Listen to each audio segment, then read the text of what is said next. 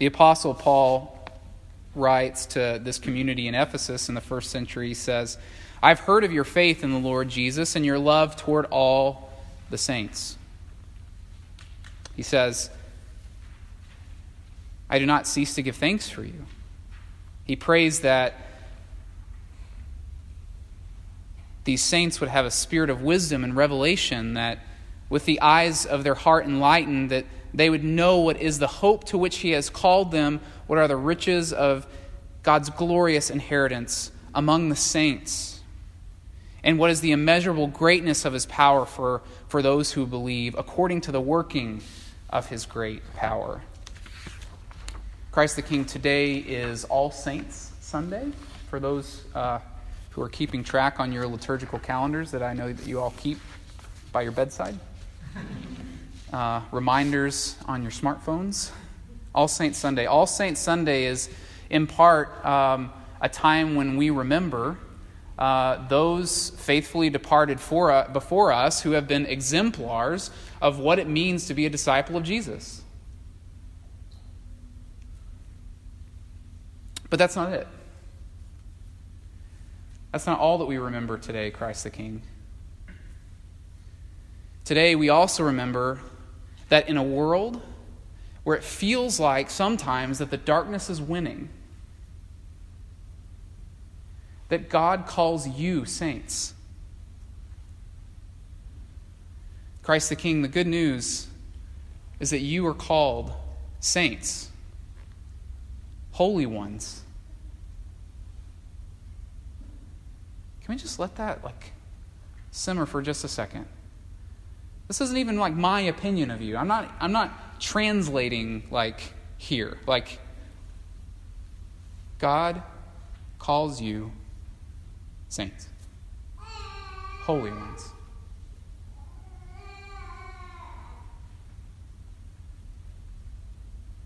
You are saints included in Christ's body, along with the saints all across the globe, all over the world included in Christ's body with them and with the saints from ages past. And what's more is that God empowers you, God empowers us, his saints, today to live like it's true. To live like we're saints, holy ones. I don't like scary movies just for the record. Any scary movie movie fans in here? Not really. Paul's not here. That's right.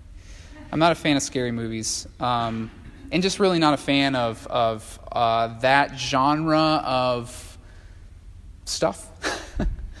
um, so this past week was was Halloween, um, and this past week, uh, Carolisa and I uh, were with uh, my family uh, in Eureka Springs because my brother was getting married there, and it also happened to be Zombie Weekend in Eureka, Eureka Springs. And I'm not, I'm not like a fan of this stuff anyway, but one of the things that Carolisa and I were wrestling with is we is about a week before the wedding, or maybe a little earlier than that, we were struck with this thought of like, oh my gosh, our girls, who for those of you don't know are four and almost two, might see someone dressed up as a zombie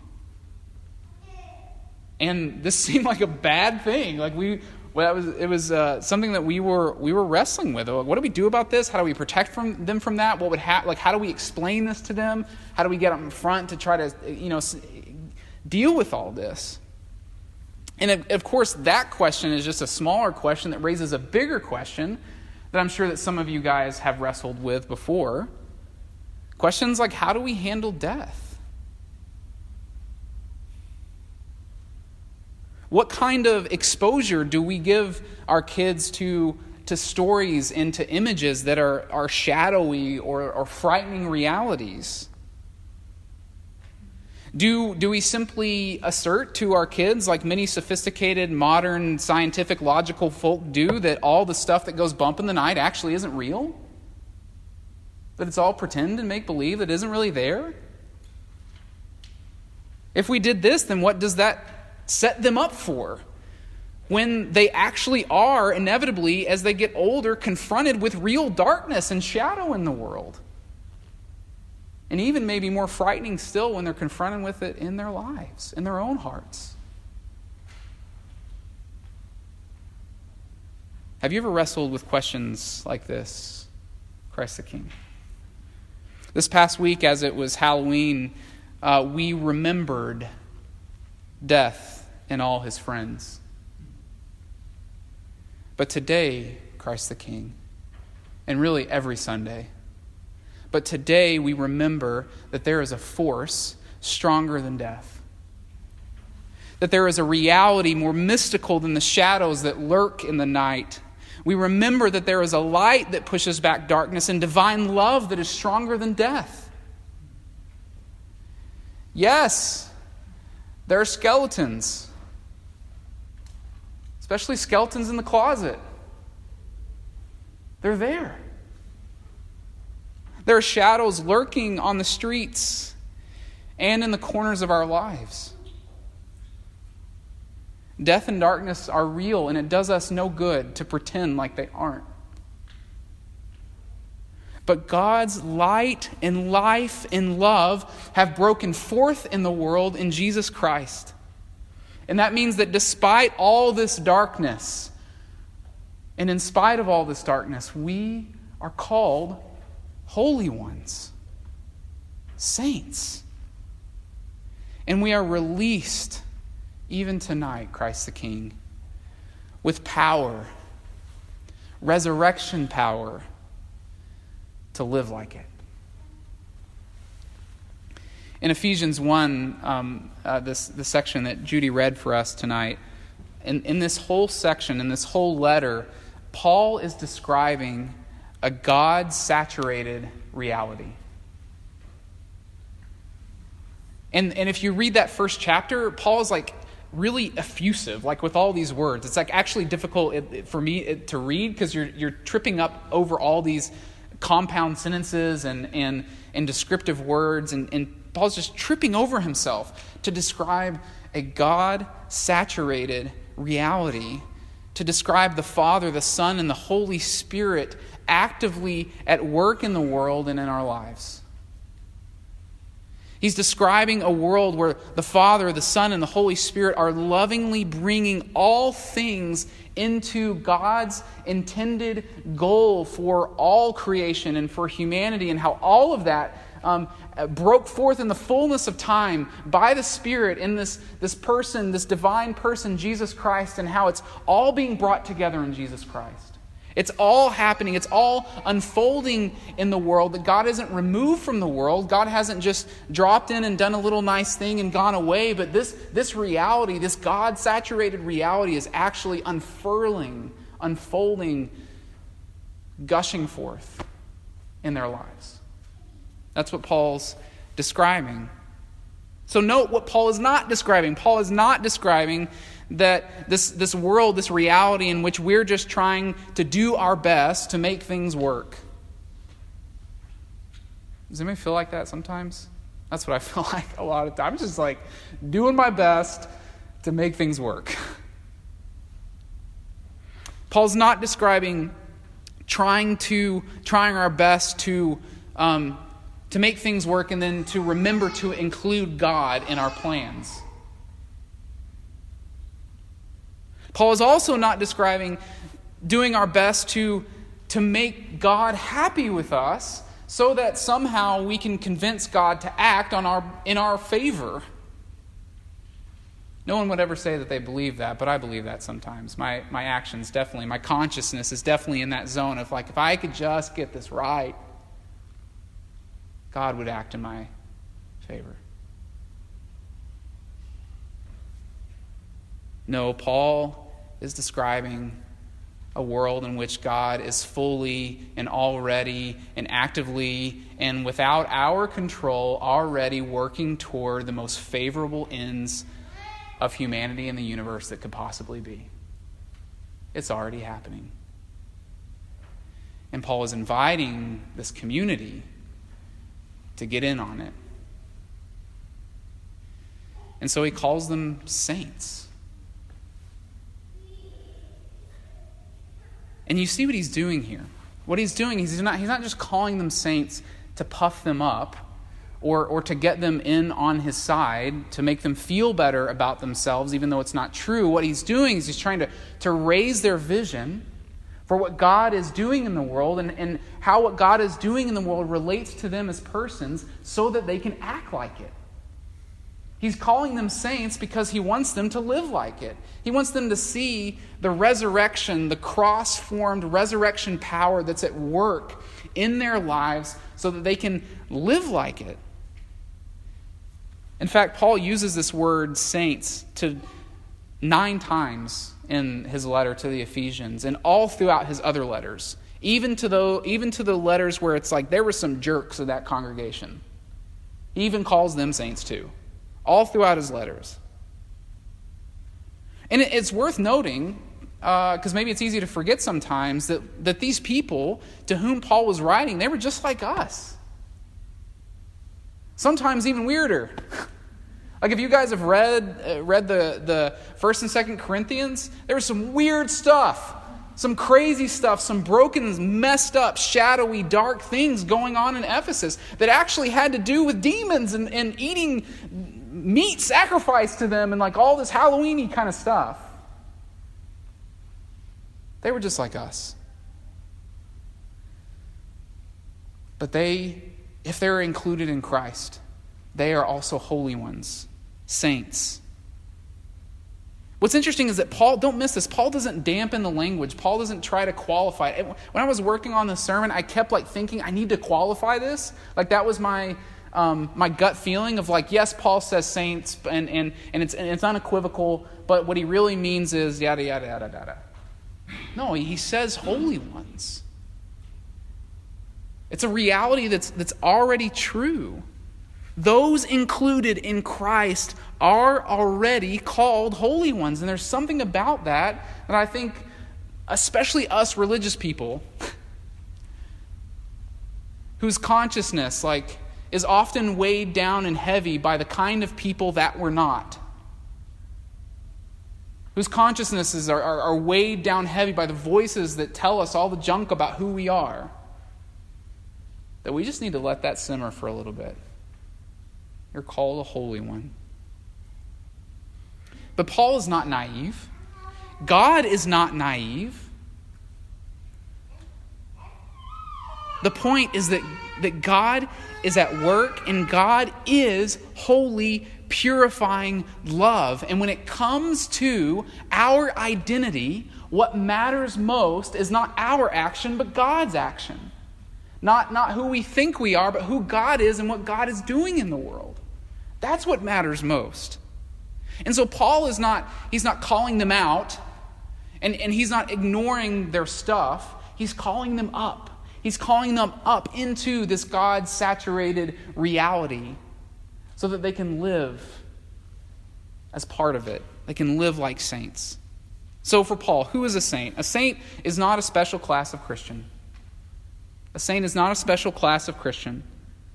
When Paul calls us saints, he's saying that the most accurate way to identify ourselves is in terms of not what's in us, not what we think that we are, not what other people tell us that we are, not what your boss tells you that you are, not what your kids complain about you being, not what all the stuff that you think that you've done, not in terms of all of that stuff that that the most accurate way to identify ourselves is in terms of God's saving action and intent for our lives. The truest thing is not the darkness, not the shadow, but how the triune God is renewing all things. But it's also true that we are still being made holy. This is true.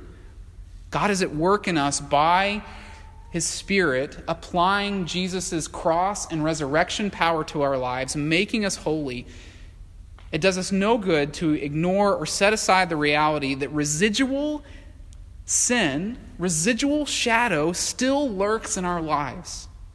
I don't have to convince you of that.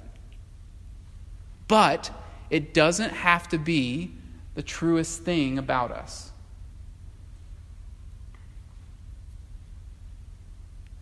And so, so Paul is opening up this way of, of neither of thinking about ourselves and acting neither self-righteously as if we're okay or in self-condemnation where we just kick ourselves at, at how dirty of a sinner we are all the time. But rather, Paul calls us saints and invites us to honestly reckon with reality and to surrender to God's work, ongoing work of making us holy. So, saints are those who live as if their identity and, and others' identity in the stuff going on in the world is not determined by death and darkness, but by God's action.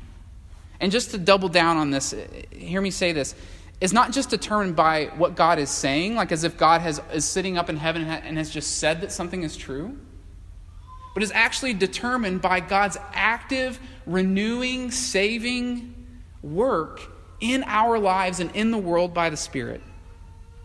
God's speech actually is his action. That's another thing. We can talk about that at a different time.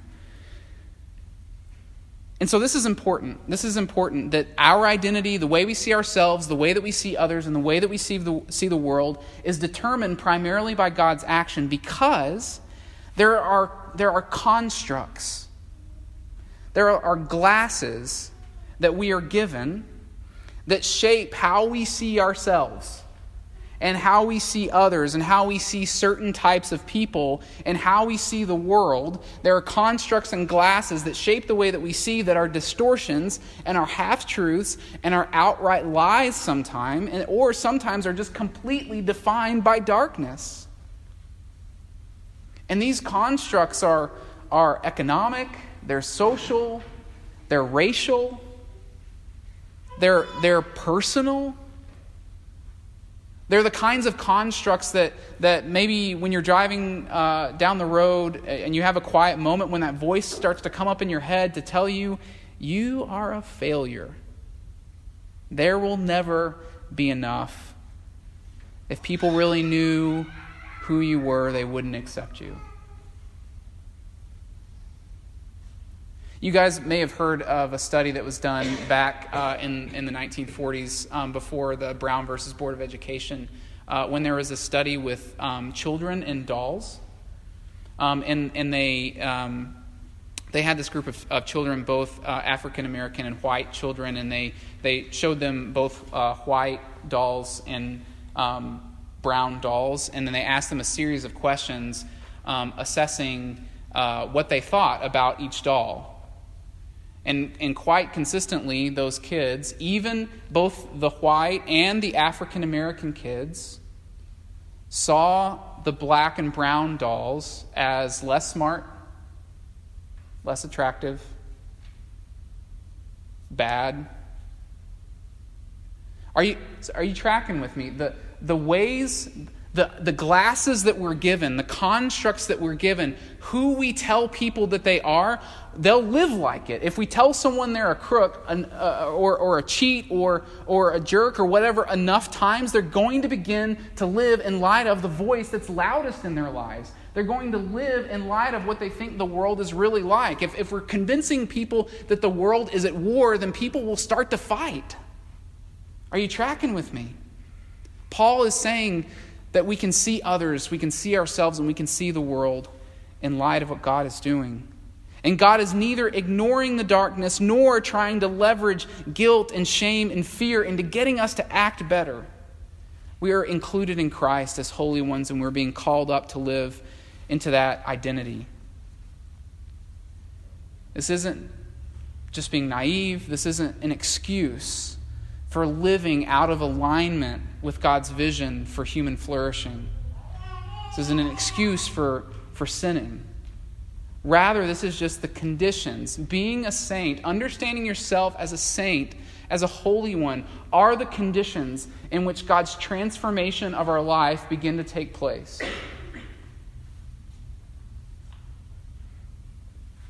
So, this God centered identity of saints, it releases us it empowers us for living like it, for living like holy ones. So the question is what would it look like if we did this? What would it look like if we actually lived like holy ones? if it were true that resurrection power is more real than darkness, that were true, how would we live? In short, we would live as if God really is making sinners holy. We would live as if God really is, whether that's in our lives or in those people around us, we would live as if God really is making sinners holy. This is part of what Braxton was getting at last week when he was talking about the, the parable with the Pharisee and the tax collector. There is a way beyond this posture of either self righteousness or self condemnation. And it's this, this resurrection grounded, hopeful realism. So Paul says, and he prays that these saints would have, they would have wisdom, that they would have enlightened hearts, hearts enlightened with hope and with the power of resurrection. So, what he's describing here is, is, is living honestly with the shadows. There is no ignoring of the shadows, there is no ignoring of the darkness. Living honestly with those, but as we walk with that, with ourselves or, or things in the world around us, that we give ourselves over to the power of the cross and the resurrection. And if it's the power of the cross and the resurrection, it means that we don't have to fear that those shadows, either in us or the world around us, are going to take things down, are going to take us down in a way that we can't be raised from the dead. We don't have to fear what the shadows can do to us. We don't have to fear our reputation. We don't have to fear what people will think about us. We don't have to pretend. Right? That's what we're doing here. We don't have to pretend. Because the kind of power that we're empowered with to live as saints is resurrection power. We don't have to pretend or to be swallowed in self debasement or in despair. We can start to live like holy ones, to put on Christ. I've got a, um, for some of you, uh, this will be helpful, but I know for others this won't. So, uh, this is a sports analogy. Um, so, uh, forgive the sports analogy. Um, so, imagine that uh, you play for a team. Um, call it soccer or American football, whatever. Um, you're on a team and your team is not very good, and you know that you're not very good, and you're in the fourth quarter, um, and you're down so many points that it's very clear that you're not going to win the game. What it looks like to begin to live as a saint, again, this is not the best analogy, but what it looks like is like being in that fourth quarter and, and continuing to play, being down, but continuing to play as if the coach is delighting in you playing whatever position you're playing, even though that you know you're not that great. Even though the other team is like, you're going down. Even though that you know that there's no chance for a win, that you're playing your heart out as if, as if you're, you're the best. And it's not because you don't know that like you got a lot to work on, that your passing skills aren't that great, or you're or, or a little a little slow and need to need to work on your fitness or whatever, you know. And it's not even that you actually believe that like you're gonna you're gonna be able to do something that's going to defeat the other team. It's that you believe in your deep that there's fundamentally a different reality that's broken forth in the world of play, and everybody's invited into a different way of participation. I hope that makes sense. Let's talk about that afterward if it doesn't. Christ the King, we, along with all the faithfully departed saints, as we live into our sainthood, make visible Christ's body to a dark and hurting and broken world. We don't have to convince anyone of anything to go out blaming the darkness that it's dark. We don't have to go out convincing people of their junk. Actually, most people don't need convincing of their junk. Our job is simply to be an image for people with our lives amidst our junk of the God saturated resurrection power set loose in the world. And we're invited to do that tonight. Christ the King, you are saints. There's a special way.